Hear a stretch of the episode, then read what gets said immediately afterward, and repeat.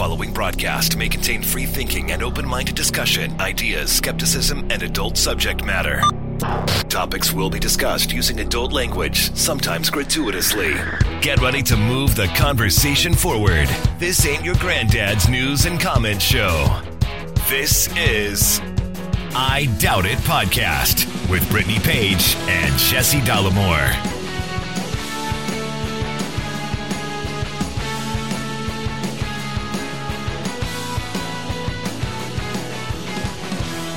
Welcome to the show, everybody. Episode 863 of I Doubt It podcast. I'm your host, Jesse Dollemore, joined today by the lovely, talented, and indeed scholarly Brittany Page, everybody.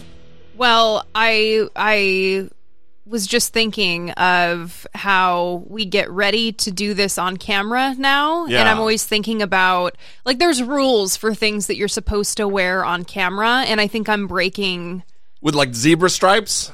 Well, these aren't zebra stripes. No, like the camera, there will be an effect on it where it's like, Oh. Well, because I'm wearing stripes right now. Yeah. Yeah. And I think certain kind of stripes are okay. And then certain kinds of stripes are not ideal for camera. what do we know? Who knows? I certainly don't know. That's what I'm. I'm seeking some consultation right now. You're giving me nothing. yeah, I, don't know. I Okay. mean, I know that there are certain patterns that make the camera freak out a little bit. Okay. Well, hopefully, And if it does, then, you know, hey, look, just extra entertainment for the audience on YouTube. Okay. Uh, I guess we will hope for that. I think that the audience is pretty divided on enjoying hearing us talk in the beginning about non political things versus wanting us to move it along. There seems to be, I, I wouldn't say 50 50. I don't know what the breakdown would be, but certainly we get a decent amount of communication suggesting that, hey, shut your mouths, move it along. Well, that's not what we do, or nor what we have done for 863 consecutive episodes over the course of over nine years. We have built an audience that enjoys the the pitter patter of our lives in the very initial stages of the show. We call it the intro. uh, it's hard just to jump right into terrible things that are happening in the world, and some good. Yeah. Yeah, you know, people have grown accustomed and seem to like uh, the preponderance of the audience seems to enjoy the intro se- to segment of the show. Yeah. So on that note, we we have scheduled Sweepy's spay surgery. Our our English bulldog is Our little girl is growing up. she she completed her first heat and bled everywhere and For now three full weeks. now she is ready to be spayed. So if anyone has gone through this with their dog, I would love to hear what was helpful for you Yeah. in, in, in the dog recovering because I want to be as prepared as possible. I've already started reading, so hopefully I'm going to be prepared just by my reading, but I'm interested to hear from the audience too what their experiences have been with their own animals. when you've done this as long as we have and you've built the au- an audience as large or as small or whatever the size that we have you in- invariably have people in different fields. Like when we were talking about genealogy and we have a, a genealogist uh, uh, who helps us navigate. It's the same with this audience. We have or it's the same with this topic with this audience we have veterinary professionals in the audience who have reached out and continue to. It's been uh, a nice resource to have so Yeah. thank you audience. Um let's move on. How about that? We'll we'll placate very quickly that section of the audience that fucking hates listening to us talk about our personal lives and we'll get to some listener communication Yes. before we do, though, I want to drop the phone number and invite you to communicate with the show. 657 464 7609. Of course, you can email a voice memo from your smartphone to I doubt it at dollemore.com. Shall we start with email or shall we start with voicemail, Brittany Page? Well, we're actually going to start with thanking our Patreon supporters because they Mm. are a huge part of what makes this show possible. yes. So quit trying to move past it. I know. You got me all dis. The audience has me discombobulated when I hear that they don't like the intro segment. I just don't know what to do. okay, so thank you to our new Patreon supporters Connie D, Connie D, Reggie B, Reggie B, and WY. W Y. It is YW. Y W.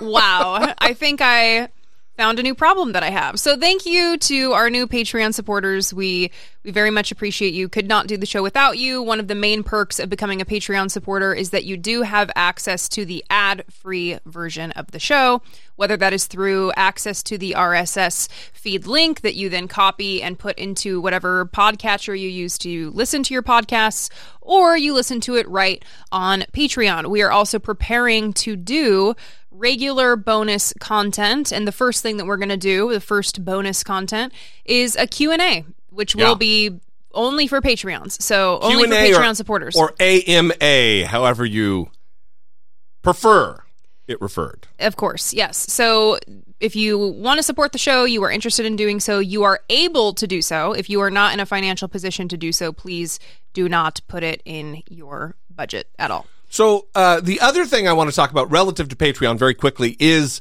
we are in a mode where we're going to kind of revamp what the perks are for the show, and we would love feedback. Um, there are certain things that we do, like we do a monthly uh, Patreon Zoom hangout, which is less popular than I thought it would, and we've done that for years, and it's seeming to get less and less popular over time. So um, we're going to revamp, and we want to we want to hear from you.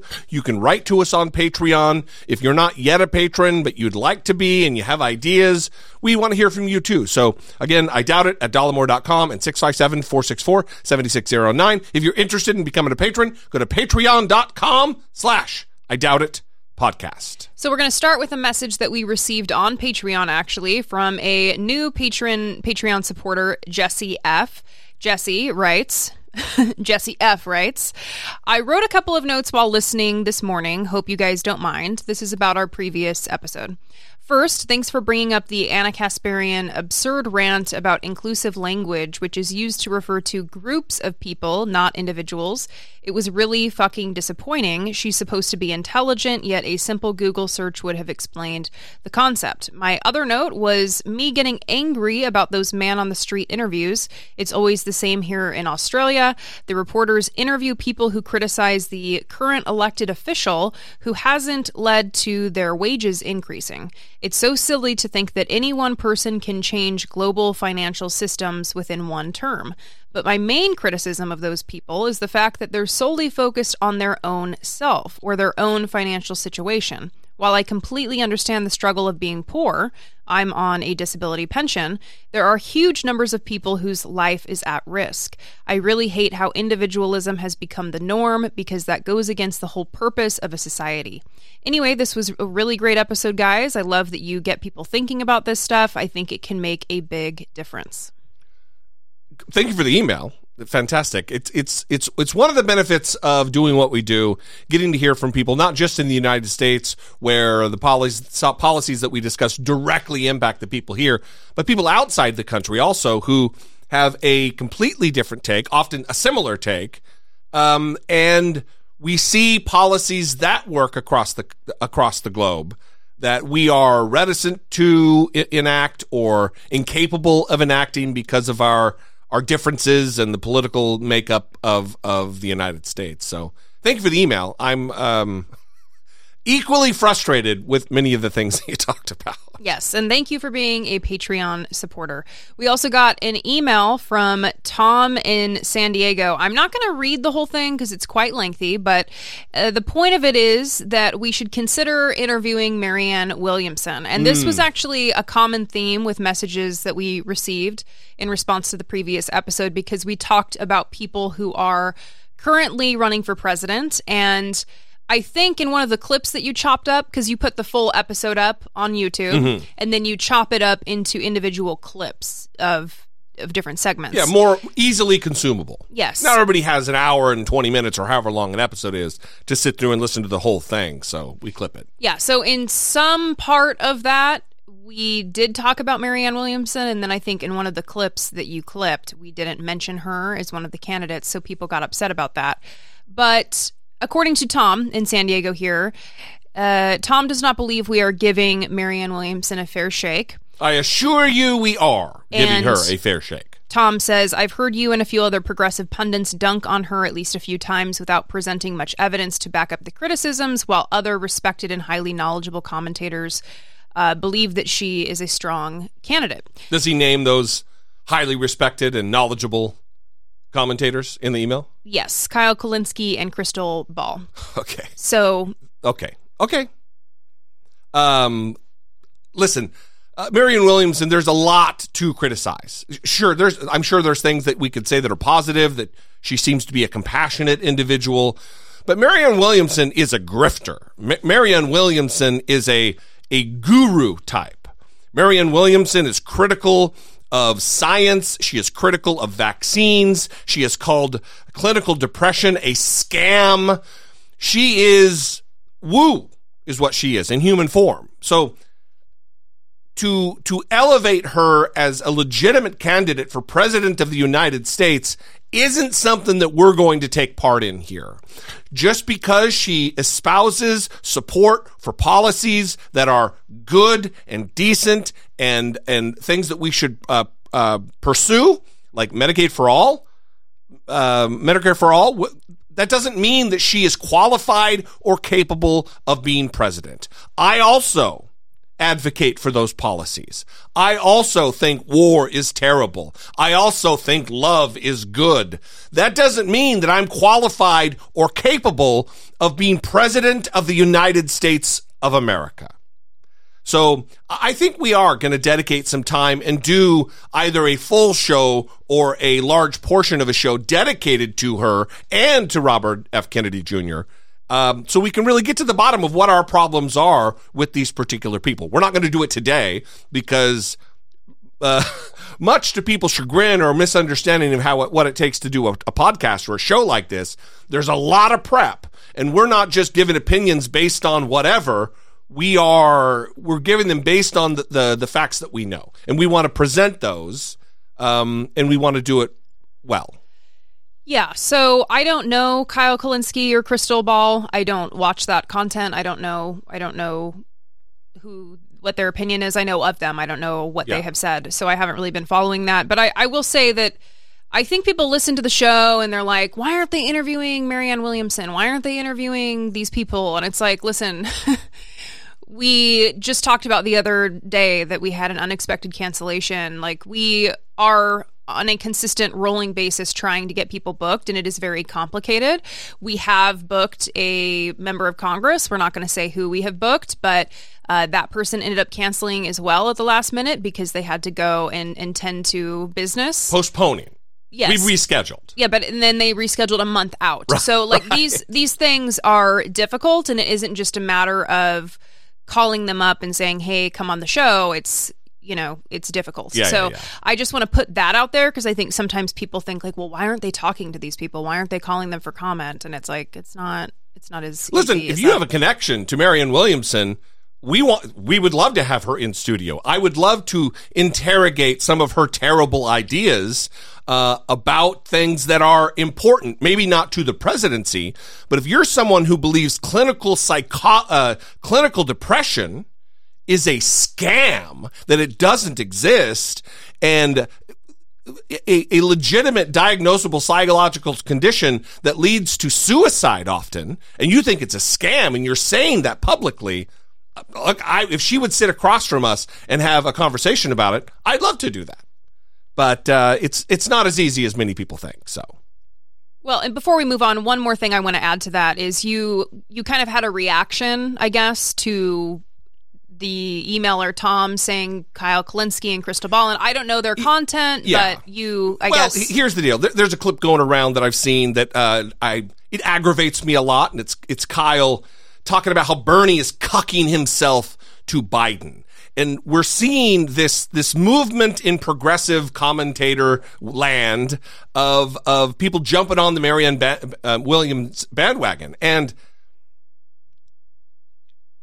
to denigrate Bernie Sanders for understanding politics and knowing that Marianne Williamson doesn't have a shot. She is to call her a, a dark horse candidate is just not doing it justice. She's polling in maybe not even single digits right now. she doesn't have a chance to be president of the United States. And I don't know what the motivation is. I don't know if it's just a lack of fundamental understanding of, of the American political landscape. But to denigrate Bernie for getting on the Joe Biden bandwagon, if that's what you want to call it, and saying he's cucking himself and using conservative language surrounding it, conservative um, talking points, and and saying you're cucked. And I mean, what's next? Calling him a a Biden tard? I mean, it's just shitty. And so, you know, I've got a bad taste in my mouth right now uh, about Kyle Kulinski. I don't fucking know that guy. We've never talked. We've never emailed but it's irritating. So yeah, I, I wear my emotions on my sleeve. So there is a Twitter thread that we shared on our social media profiles that was written by at Julian M. Walker, Julian with one L. If you are interested in some of the Marianne Williamson uh, stuff that is a problem, I would recommend going and and checking out the thread that Julian M. Walker wrote about Marianne Williamson. Now listen, it seems to be that you can't really have nuance when you have these conversations. If you are criticizing Marianne Williamson, Robert F. Kennedy Jr., then you are a Biden stan and, and right. you, you, love him and you know you're so excited that he's running again. Uh, we are not in any sense that. And again, it's starting to get a little it's already i'm already getting drained by having to have these conversations because i think everyone is so tense and everyone is like in survival mode and everyone is afraid of what is going to happen and everyone wants more progressive policies and they want help and they want things to improve and it's a scary time. But i think we all need to kind of take a breath and check maybe some of the desperation that we're feeling and try to approach these topics with some sort of I don't know. I don't know what word I'm looking for. I'm, I'm just, it's. I get it. And, you know, that applies to me as much as it applies to anybody else. Getting irritated and, and uh, the black and white and everything else. That, that's to me too. Yeah, so yeah. let's have a palate cleanser with uh, an emailer sending us some praise because we always love to be praised and told we're doing a good job. um, hi, Jesse and Brittany. I just want to say thank you from the bottom of my heart for being such rock solid allies to trans people. I'm trans myself, and it's been quite scary out there lately. Y'all have been giving me comfort, though. I enjoy Brittany dismantling anti trans talking points with replies that are thoroughly researched, scientifically accurate, and respectfully worded. I can tell she's put in a lot of work to try to understand what it means to be trans and what issues trans people are facing. I also enjoy Jesse passionately insulting transphobia and the low levels of intelligence, integrity, and morality one needs to have in order to harbor such beliefs. Transphobes should be shamed and ashamed. Thank you both for being strong allies, and thank you for using your platform to counter the anti trans movement. Please keep it up. You are making a difference. Much love, Yarrow in Ohio. Yarrow, uh, thank you for the email. We, we appreciate that sentiment very much. Um, listen, we're, we're not heroes for for advocating for human rights. It's it's what everyone. It is the it's the fucking bare minimum is standing up for human rights it's one of the reasons why, and I don't want this to turn into bash other progressive commentator day, but it's one of the reasons it bothers me so much that uh, Ana Kasparian has said what she said and is still holding to her guns, and and Cenk supporting that and not and backing her up on that. It's all it takes is a modicum of compassion and understanding that all of the rhetoric right now surrounding the issue of trans rights, you either are an ally or you're second guessing and leading people to to to give them permission to question whether trans rights are human rights. Uh, and listen, on this show, you are never going to catch us punching down ever. We will always punch up and question authority. We're not going to be putting people who are already marginalized in a situation of fearing more for their lives. Well, let's say it like this. If you do catch us punching down, we want to hear about that because that's not something we want to be doing. Yeah, and I think I think that's what the more difficult aspect of the whole Kasparian tweet was for me was the uh, we're never going to apologize if you think we're going to retract this statement, right? Because as soon as she tweeted the tweet about uh, not wanting to be called a birthing person or whatever it was, the right wing started saying, "Oh boy, wait, right. wait until the left starts coming after you now that you've said the truth." Right? A lot of retweets from Matt Walsh's and other uh, anti-trans bigots.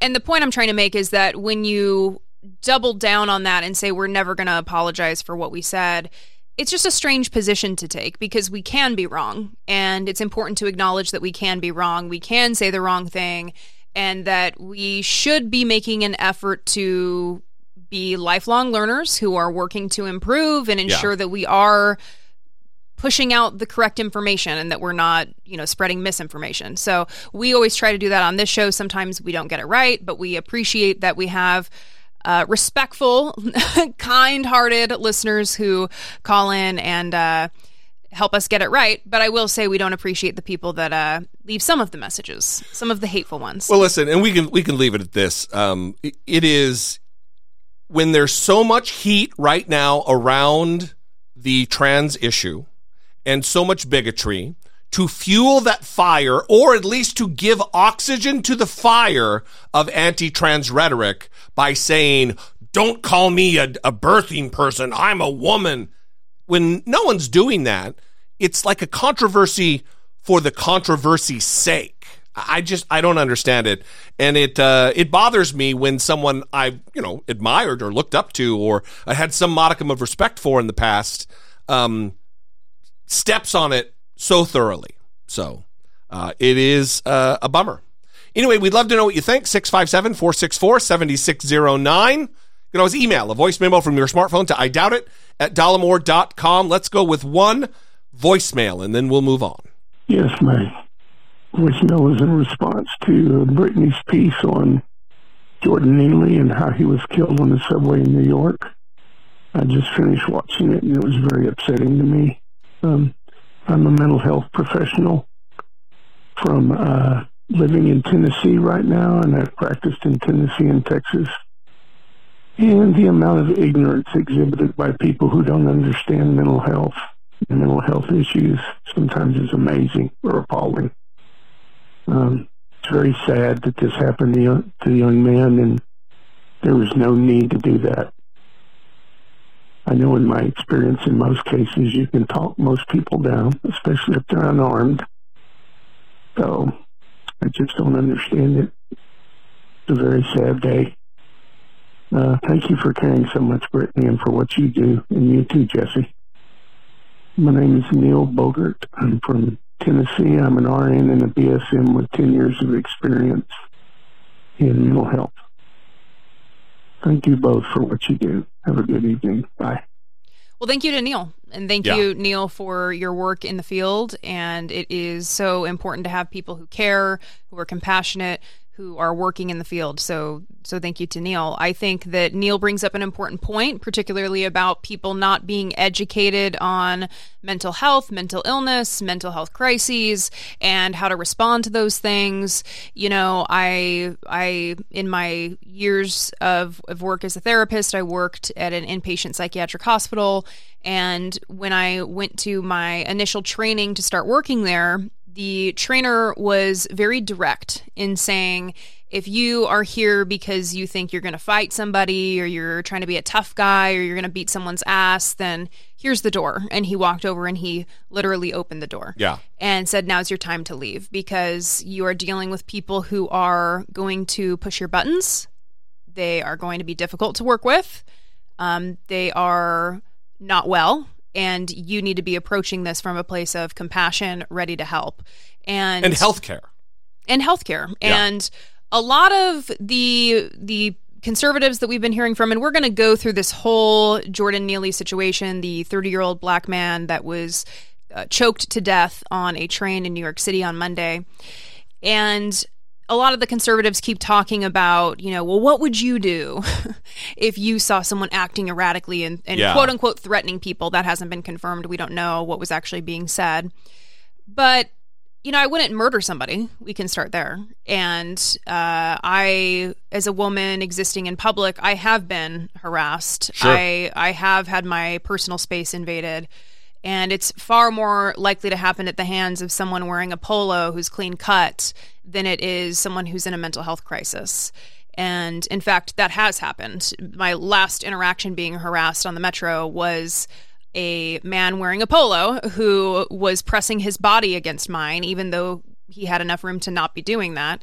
And I asked him to move since he had room, and he did temporarily and then resumed being on my body. And so I physically moved him off of my body because that's how I operate. And, um, uh, you know, he stopped doing it at that point. But they keep acting like the only people that are threats are the unhoused, Right. and the unhoused are not are not necessarily threats just because they're unhoused. People can be acting erratic. People can be having a crisis.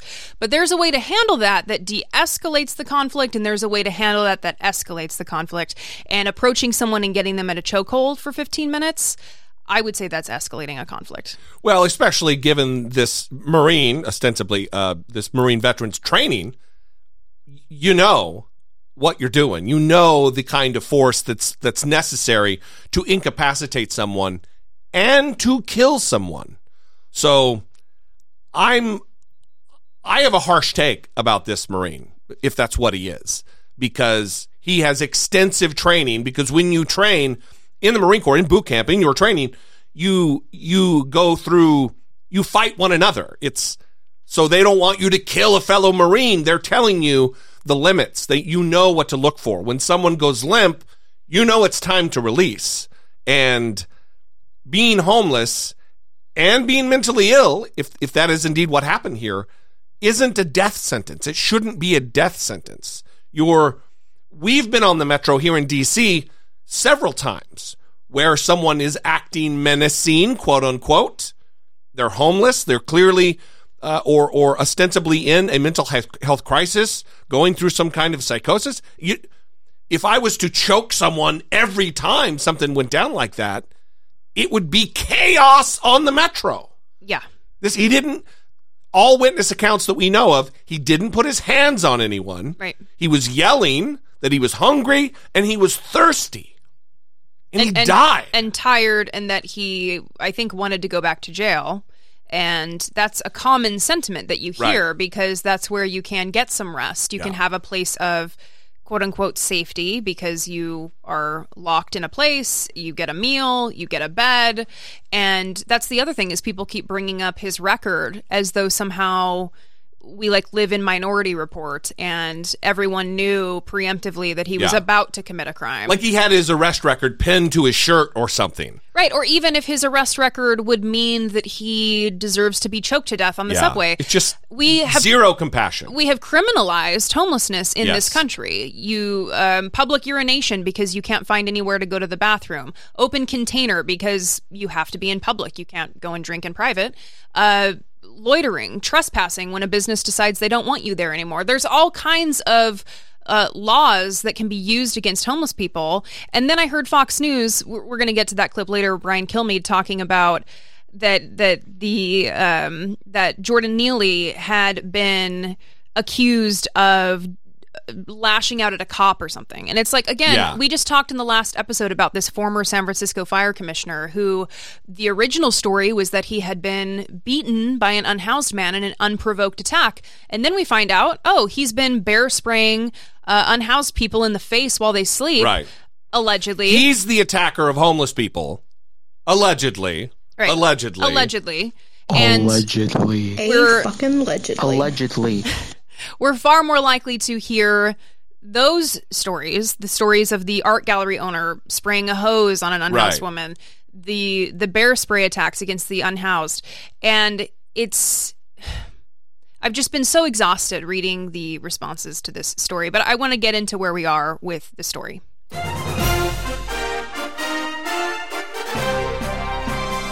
Democracy. Facing down pessimistic politics with realistic optimism. So we're going to get deeper into this story, including kind of where we are now with it and some of the conservative responses to it, because I think it's important to talk about that. But first, let's just talk about where we are with the case. Absolutely. And from, you know, watching that video and hearing from some of those people, they are certainly divided here.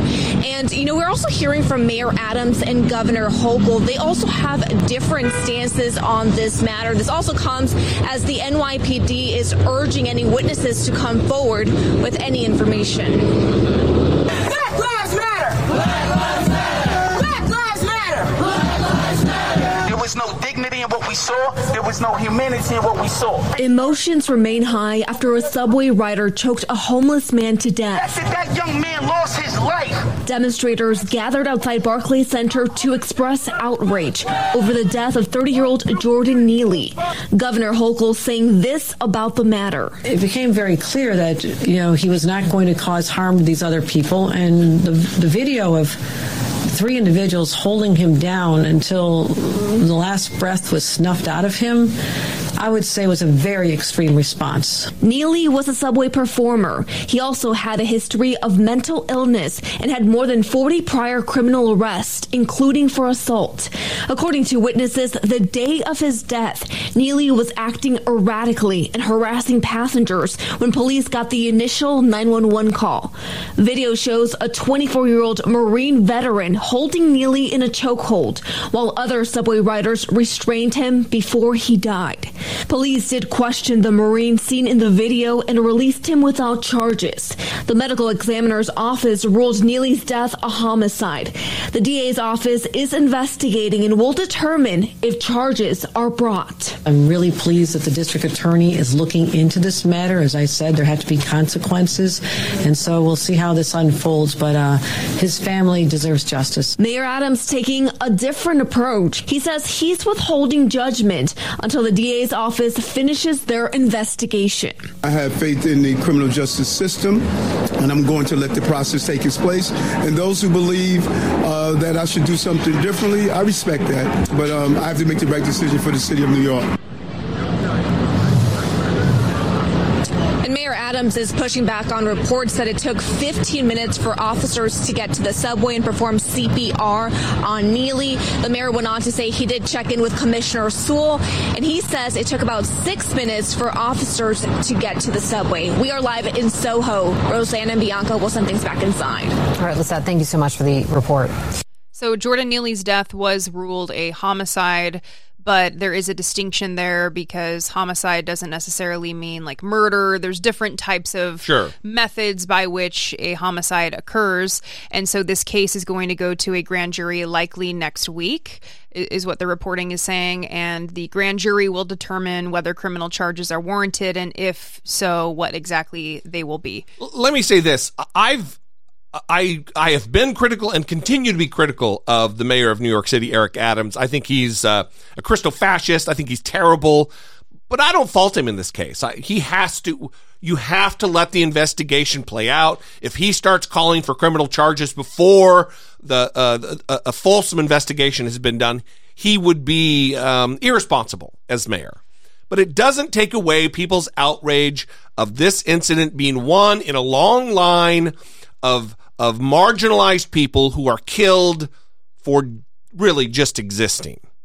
Yeah, and this is a, a dangerous precedent. That's why it's so alarming to see so many conservatives defending it online. And listen, if you're not on the cesspool that is Twitter, number one, congratulations.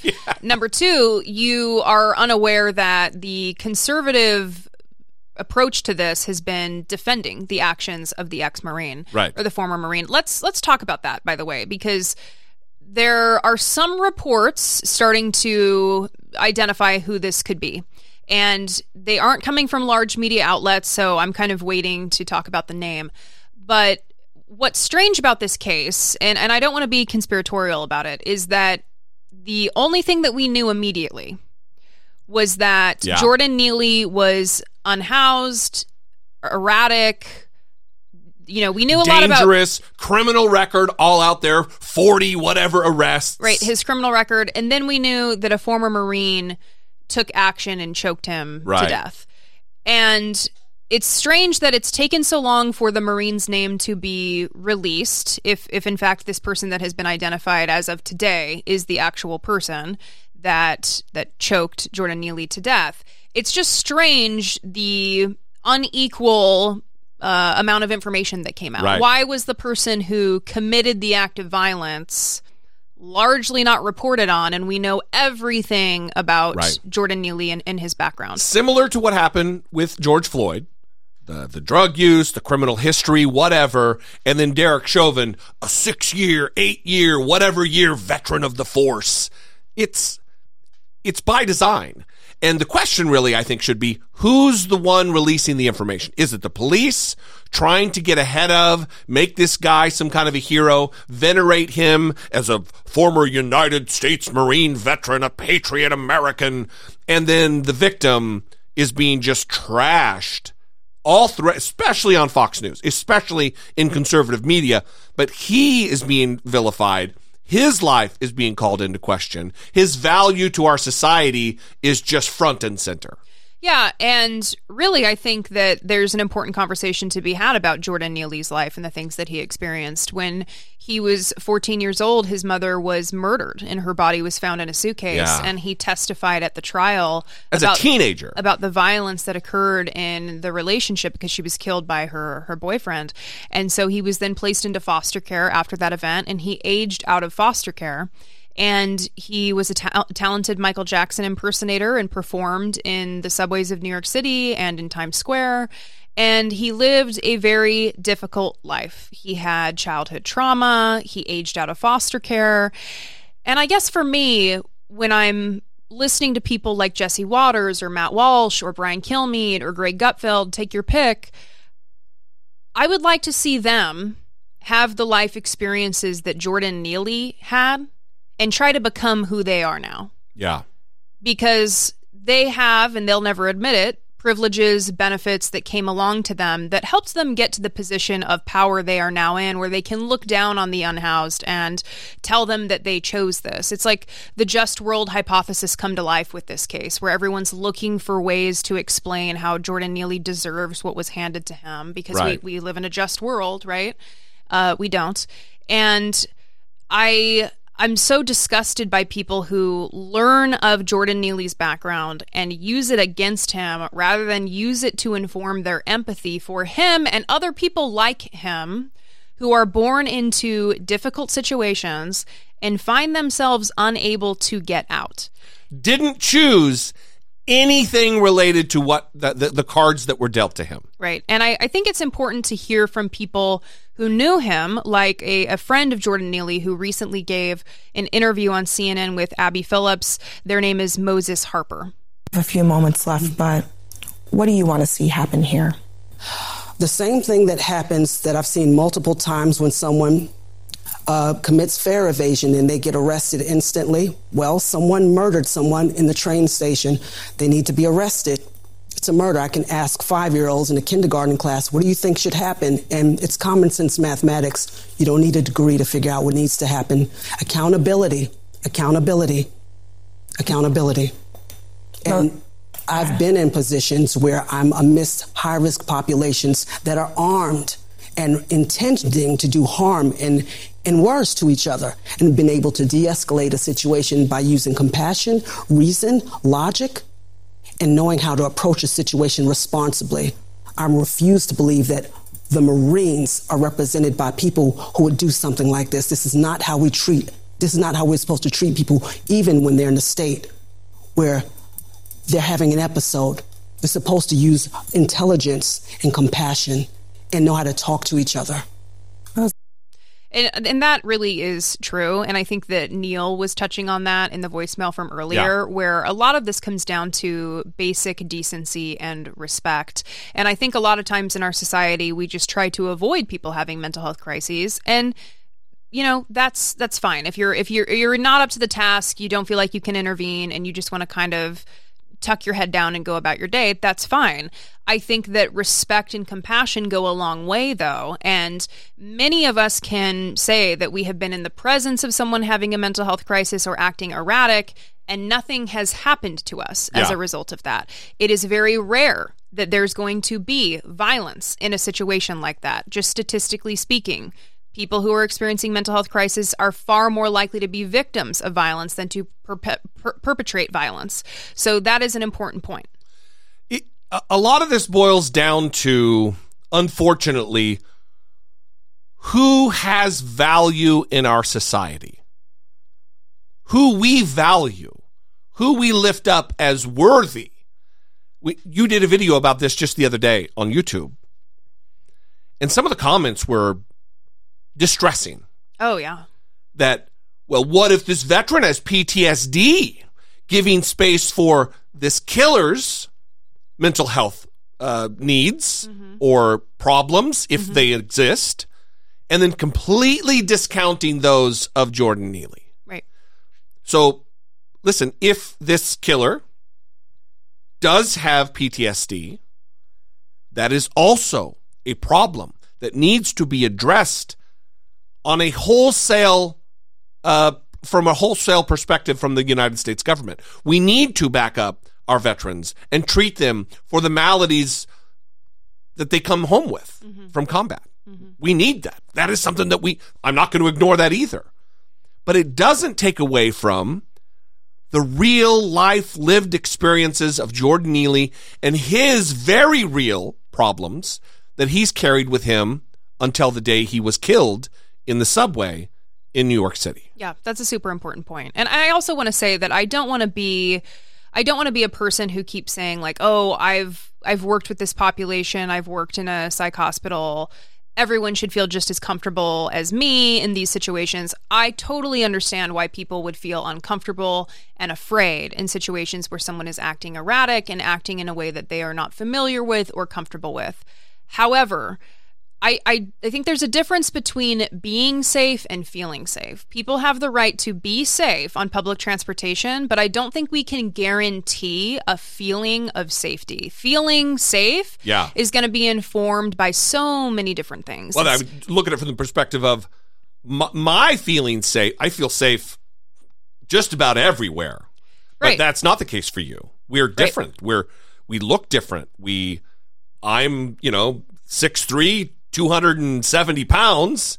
You're not. Mm-hmm. You're you're you know it's it's just different. I mean, I'm 5'10, so I'm close. um, yeah, it's informed by your gender, your sex, your identification, your whether or not you're racist. Quite frankly, Yeah. you know, if you view black people as a threat to your being, then that's going to inform how safe you feel. Right. Um, there's a lot of different factors that go into feelings. And I think when we start talking about feelings, it gets a little messy, right? Someone can make you feel uncomfortable, but what does that mean? That doesn't mean that you get to choke them. Well, also, death. I would, I would, I know you're using colloquialism when you say make you feel. No one made that guy feel uneasy. He felt uneasy as a result of something. And I would say he overreacted. Given all the information we have right now, that no one is claiming that Jordan Neely put his hands on somebody. And unless he put his hands on somebody, you don't get to tackle someone to the ground, have a group of individuals pin him down, and then choke the air and, and as a result, the life out of him. And I think this is a good opportunity for people to reflect, even if you don't live in a big city like DC, like New York, reflect on what you might do if you are in the presence of someone who is experiencing a mental health crisis. When you feel uncomfortable, what is your plan going to be? How would you approach that situation? But also, what are you going to do if someone puts their hands on somebody and they shouldn't Yeah. be putting their hands on somebody because the car full of people who did nothing while the marine choked someone for 15 minutes uh that's really alarming Li- listen, it is. I, I just can't. I want to communicate how many times I have been on the metro here in DC, and there has been conflict like this, and it didn't result in someone being choked. It, it just it's this was out of line, and if if if the people on the subway they didn't step in and say, hey, hey, hey, that's enough they failed too. We failed collectively, Jordan Neely. yeah so we're unfortunately going to pivot to the conservative response which i think is important to talk about because it has been very disturbing to say the least And- Rapid. Rapid and disturbing. yeah um They wasted no time demonizing Jordan Neely. It's it is they're they're giving their audience permission to be the absolute worst version of themselves that they can. yeah and we're going to start with greg gutfeld Would AOC or anybody on the squad or what's his name, Chris Hayes, anybody like that, would they actually step in, right? I have to wonder, would they actually you know, would they see somebody being menaced by a violent felon? Would they actually try and intervene, or would they decide not to share the risk and just step away? Because metaphorically, that's what they've been doing for the last five years. So they're disgusting.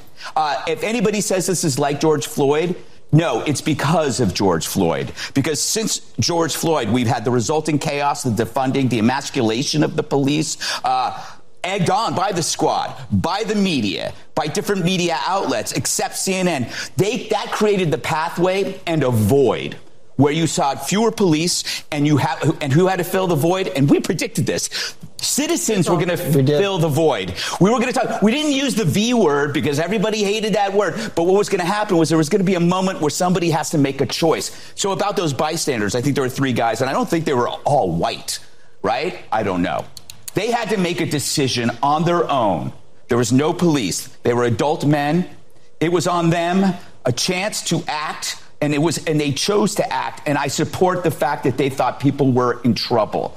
Uh, the left has emasculated law enforcement. These are the only people you can rely on. The message is if you can't rely on them, get, you can't even take the subway anymore. Mm-hmm. Uh, this was a textbook person that would have been helped by the $800 million that somehow yep. disappeared, disappeared, right?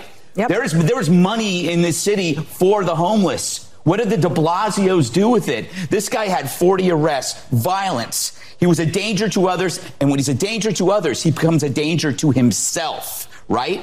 But they didn't give a shit about him. No. None of the none of the liberals gave a damn. They didn't because this was crime to them became a political idea. So screw you when you're on the subway. And then finally they find a crime and they, they can they, they can manipulate it. But this is not the start of the story, right? This is the end of the story. The, political cowardice, the negligence, the vicious anti police rhetoric, the criminal coddling brought us here. So cops are the victims, according to Greg Gutfeld. They've been emasculated by the left. Listen, this is exactly what I just talked about. Who do we value as a society? Who does Greg Gutfeld value? Is it Jordan Neely? Because he's demonizing the actual victim here, the dead guy. And if you ask him about the insurrection, well, that was just a tourist event. That was just a just a, a trespassing event. Who do we value? It's clear who Fox News, and in this case specifically, who Greg Gutfeld is valuing. Well, and it's also, I know this is controversial with your YouTube audience who doesn't like hearing naughty words, but fuck off, Greg Gutfeld, because yeah. he's talking about how there's money for the homeless in this city. Oh, really? So now, now Greg Gutfeld is pro funding programs right. that will help the homeless. Of course. I bet he's just, he's first in line to fund housing first policies that will support people getting housed with wraparound services to keep them in that housing. I'm sure he's ready to go funding that. Yeah, he's, yeah, he's talking about that every day on Fox Five, Fox and the Friends, five. five, the five. The five. He's talking about that every day on the five. I Yeah. bet it's just it's sickening because we know we know that he he he doesn't support the policies that would actually benefit homeless people in New York City, and yet there he is acting like they have the funding when every every every day he's making arguments that stand in the way of implementing policies that actually would support people in that position. It's also interesting that he is trying to demonize the squad, the squad. You know, the mo- what he would consider the most liberal members of the House of Representatives. As wh- what would they do in that moment? What would you do in that moment, Greg Gutfeld? What would you do? You tiny, insignificant physical coward. You would do nothing. That's what you would do. Well, and I think to answer his question, that members of the squad like AOC would intervene in a situation that required it because they are compassionate people who have respect for others. And I don't think it would end in a murder. Well, so, well, the reason it wouldn't end in a killing or a murder or violence is because violence wasn't necessary in this case. The squad would have done something, but it wouldn't have been violence because that was unnecessary. right. But not according to Hannity's audience. No, when when you listen to Hannity giving an overview of the situation with Jordan Neely, just listen to the audience. Take a look at your screen. After making violent threats, acting erratically, a mentally ill, homeless guy with a long history of violent crime was, well, subdued by a bystander, a 24 year old Marine vet. Now, the homeless man, his name is Jordan Neely. Imagine cheering for this situation. Imagine Yeah. cheering for this this situation. Again, just- they're giving the audience permission to be the worst versions of themselves. yeah. Not only that, two things he said there are just wildly problematic. Jordan Neely wasn't subdued, he was killed. He wasn't subdued. And the other thing, there is no evidence, no record, no recollections of violent threats. We haven't heard that. Even the New York Post, which is owned by the parent company of Fox News, hasn't reported violent threats. He's Yep. just making that up out of whole cloth, again, in an effort to give the audience permission to be fucking assholes. Yeah, well, if you have issues with the language that hosts on Fox are using, get ready for Brian Kilmeade. You've even been in touch with this person, Brian. He's on the F train, 2.30 in the afternoon, should be fine. But you get on there and there's no cops around. And uh, what happens often, you have a homeless guy, 30 years old. Now we find out he's got numerous prior arrests, uh, offenses including assault, disorderly conduct, uh, uh, beating, trying to beat the fare. And he's also confronted law enforcement in the past. You don't know what's going on. He's sitting there, seeing how this person's throwing garbage and berating. So evidently he is, uh, gets him in a chokehold, a submission hold, to control the person, not to beat him senseless, which he clearly could have done. 24 years old, Marine background. He decides there's nobody around. This guy's not going to get in control. I'm worried about the other passengers. Our own, uh, we know with Adam, with, with Adam Klotz. He saw somebody else being intimidated. He gets beat up. So this guy sits there. Then a couple of people held him down because he was still screaming. By the time they get off on Bleecker Street, uh, he's unconscious, and sadly he passes away. That was in anybody's intention. But when you're in that subway car, it's almost like you're in the octagon. I mean, who's coming for you? You go in between stops.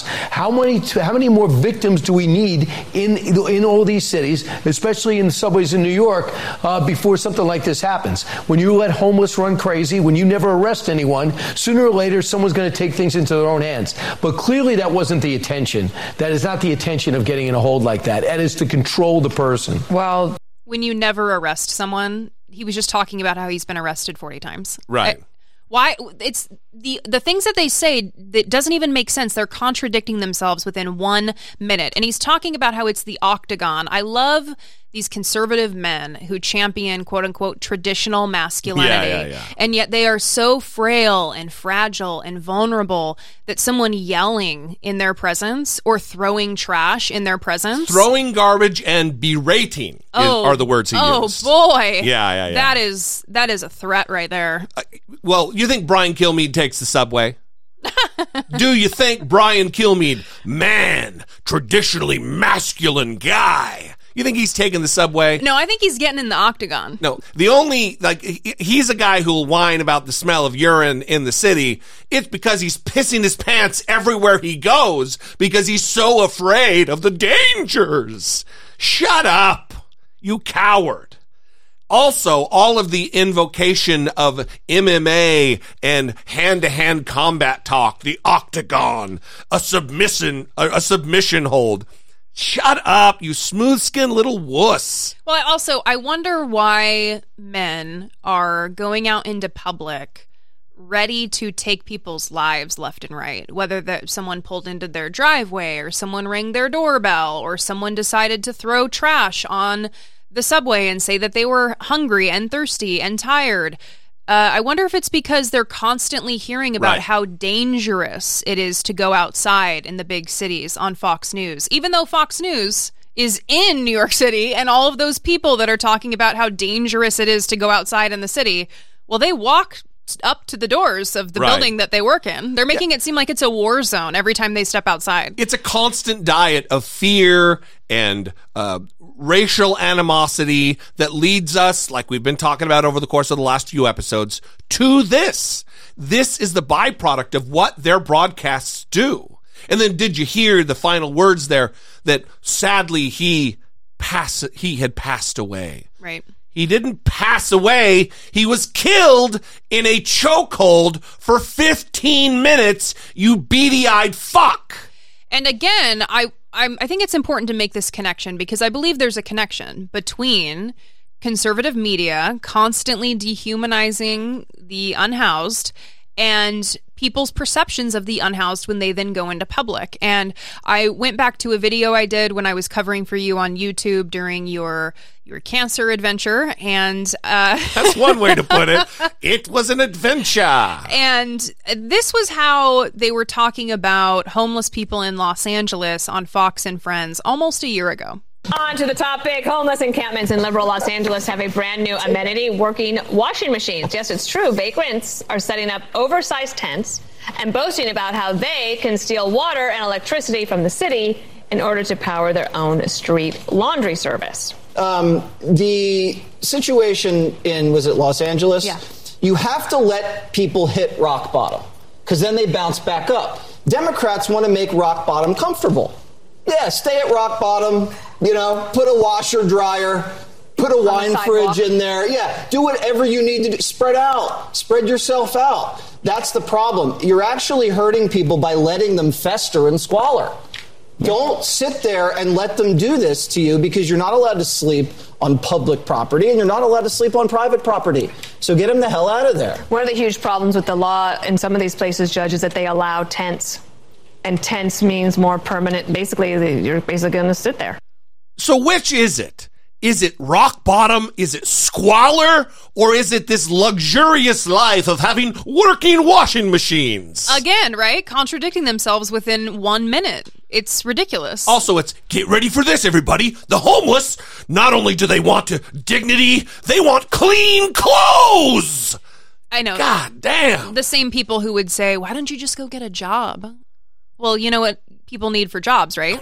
they need some clean clothes. Vile. Dana Perino, former press secretary for George W. Bush. Vile, vile, vile. Well, if that is how you feel about that clip, it Oh, actually it actually got worse. You can't reason with the unreasonable. Give them what they want, but not in the city. The city allows this to happen. Move it out onto government property and let them run it.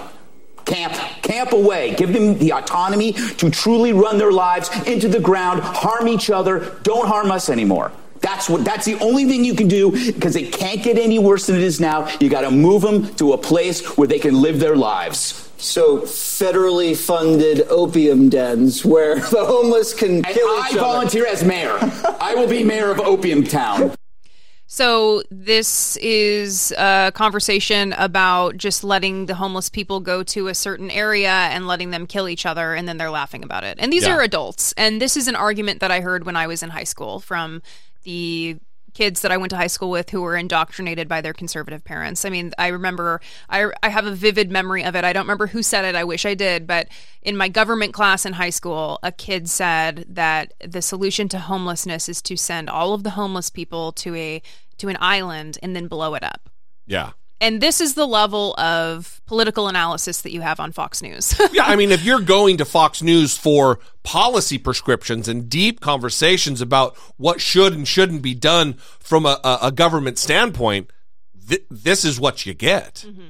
That opium dens and let them kill each other. I mean, it's giving audiences permission to be the absolute worst versions of themselves and emulating that, giving them the example of how to act and think. And there's been some attempts by conservatives to say, well, liberals' response to this is to say, well, just let unhoused people who are experiencing mental health crises be on the subways, let them be in the streets. And no, that is not what people on the left hopefully are are saying. Hopefully, people on the left like me uh, have been continuously advocating for policies that will benefit the unhoused, evidence based policies like Housing First, which provides housing to people and wraparound services to ensure that they stay housed. And we have an affordability, an, an affordability crisis related to housing in this country. which We- is directly related to a, a wage crisis in this country, where the federal minimum wage is seven dollars and twenty five cents an hour. All of this is connected. Absolutely. So there there are actual policies that people want to put into place that would help improve this situation, but conservatives come at it from a point of not believing that that these people have any worth, not believing that unhoused people have worth and that they should just be taken from the street, put somewhere and hidden away from society so that we don't have to look at them.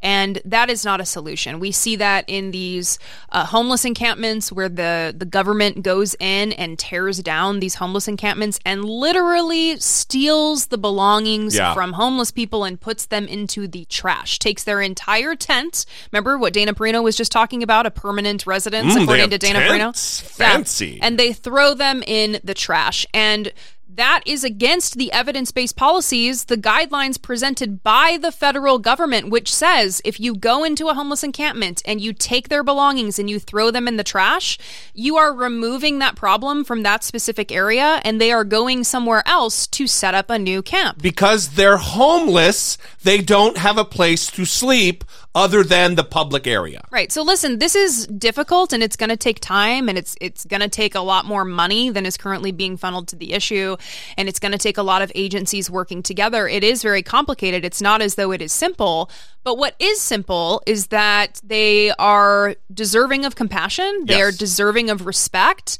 They should not be choked to death on the subway because they are having a crisis or because they say that they are hungry and thirsty and tired. You know what? I would be hungry and thirsty and tired, and I would be fucking angry if I was waking up every day homeless with Yeah. no end in sight and every day people passed by me and didn't care if I lived or died.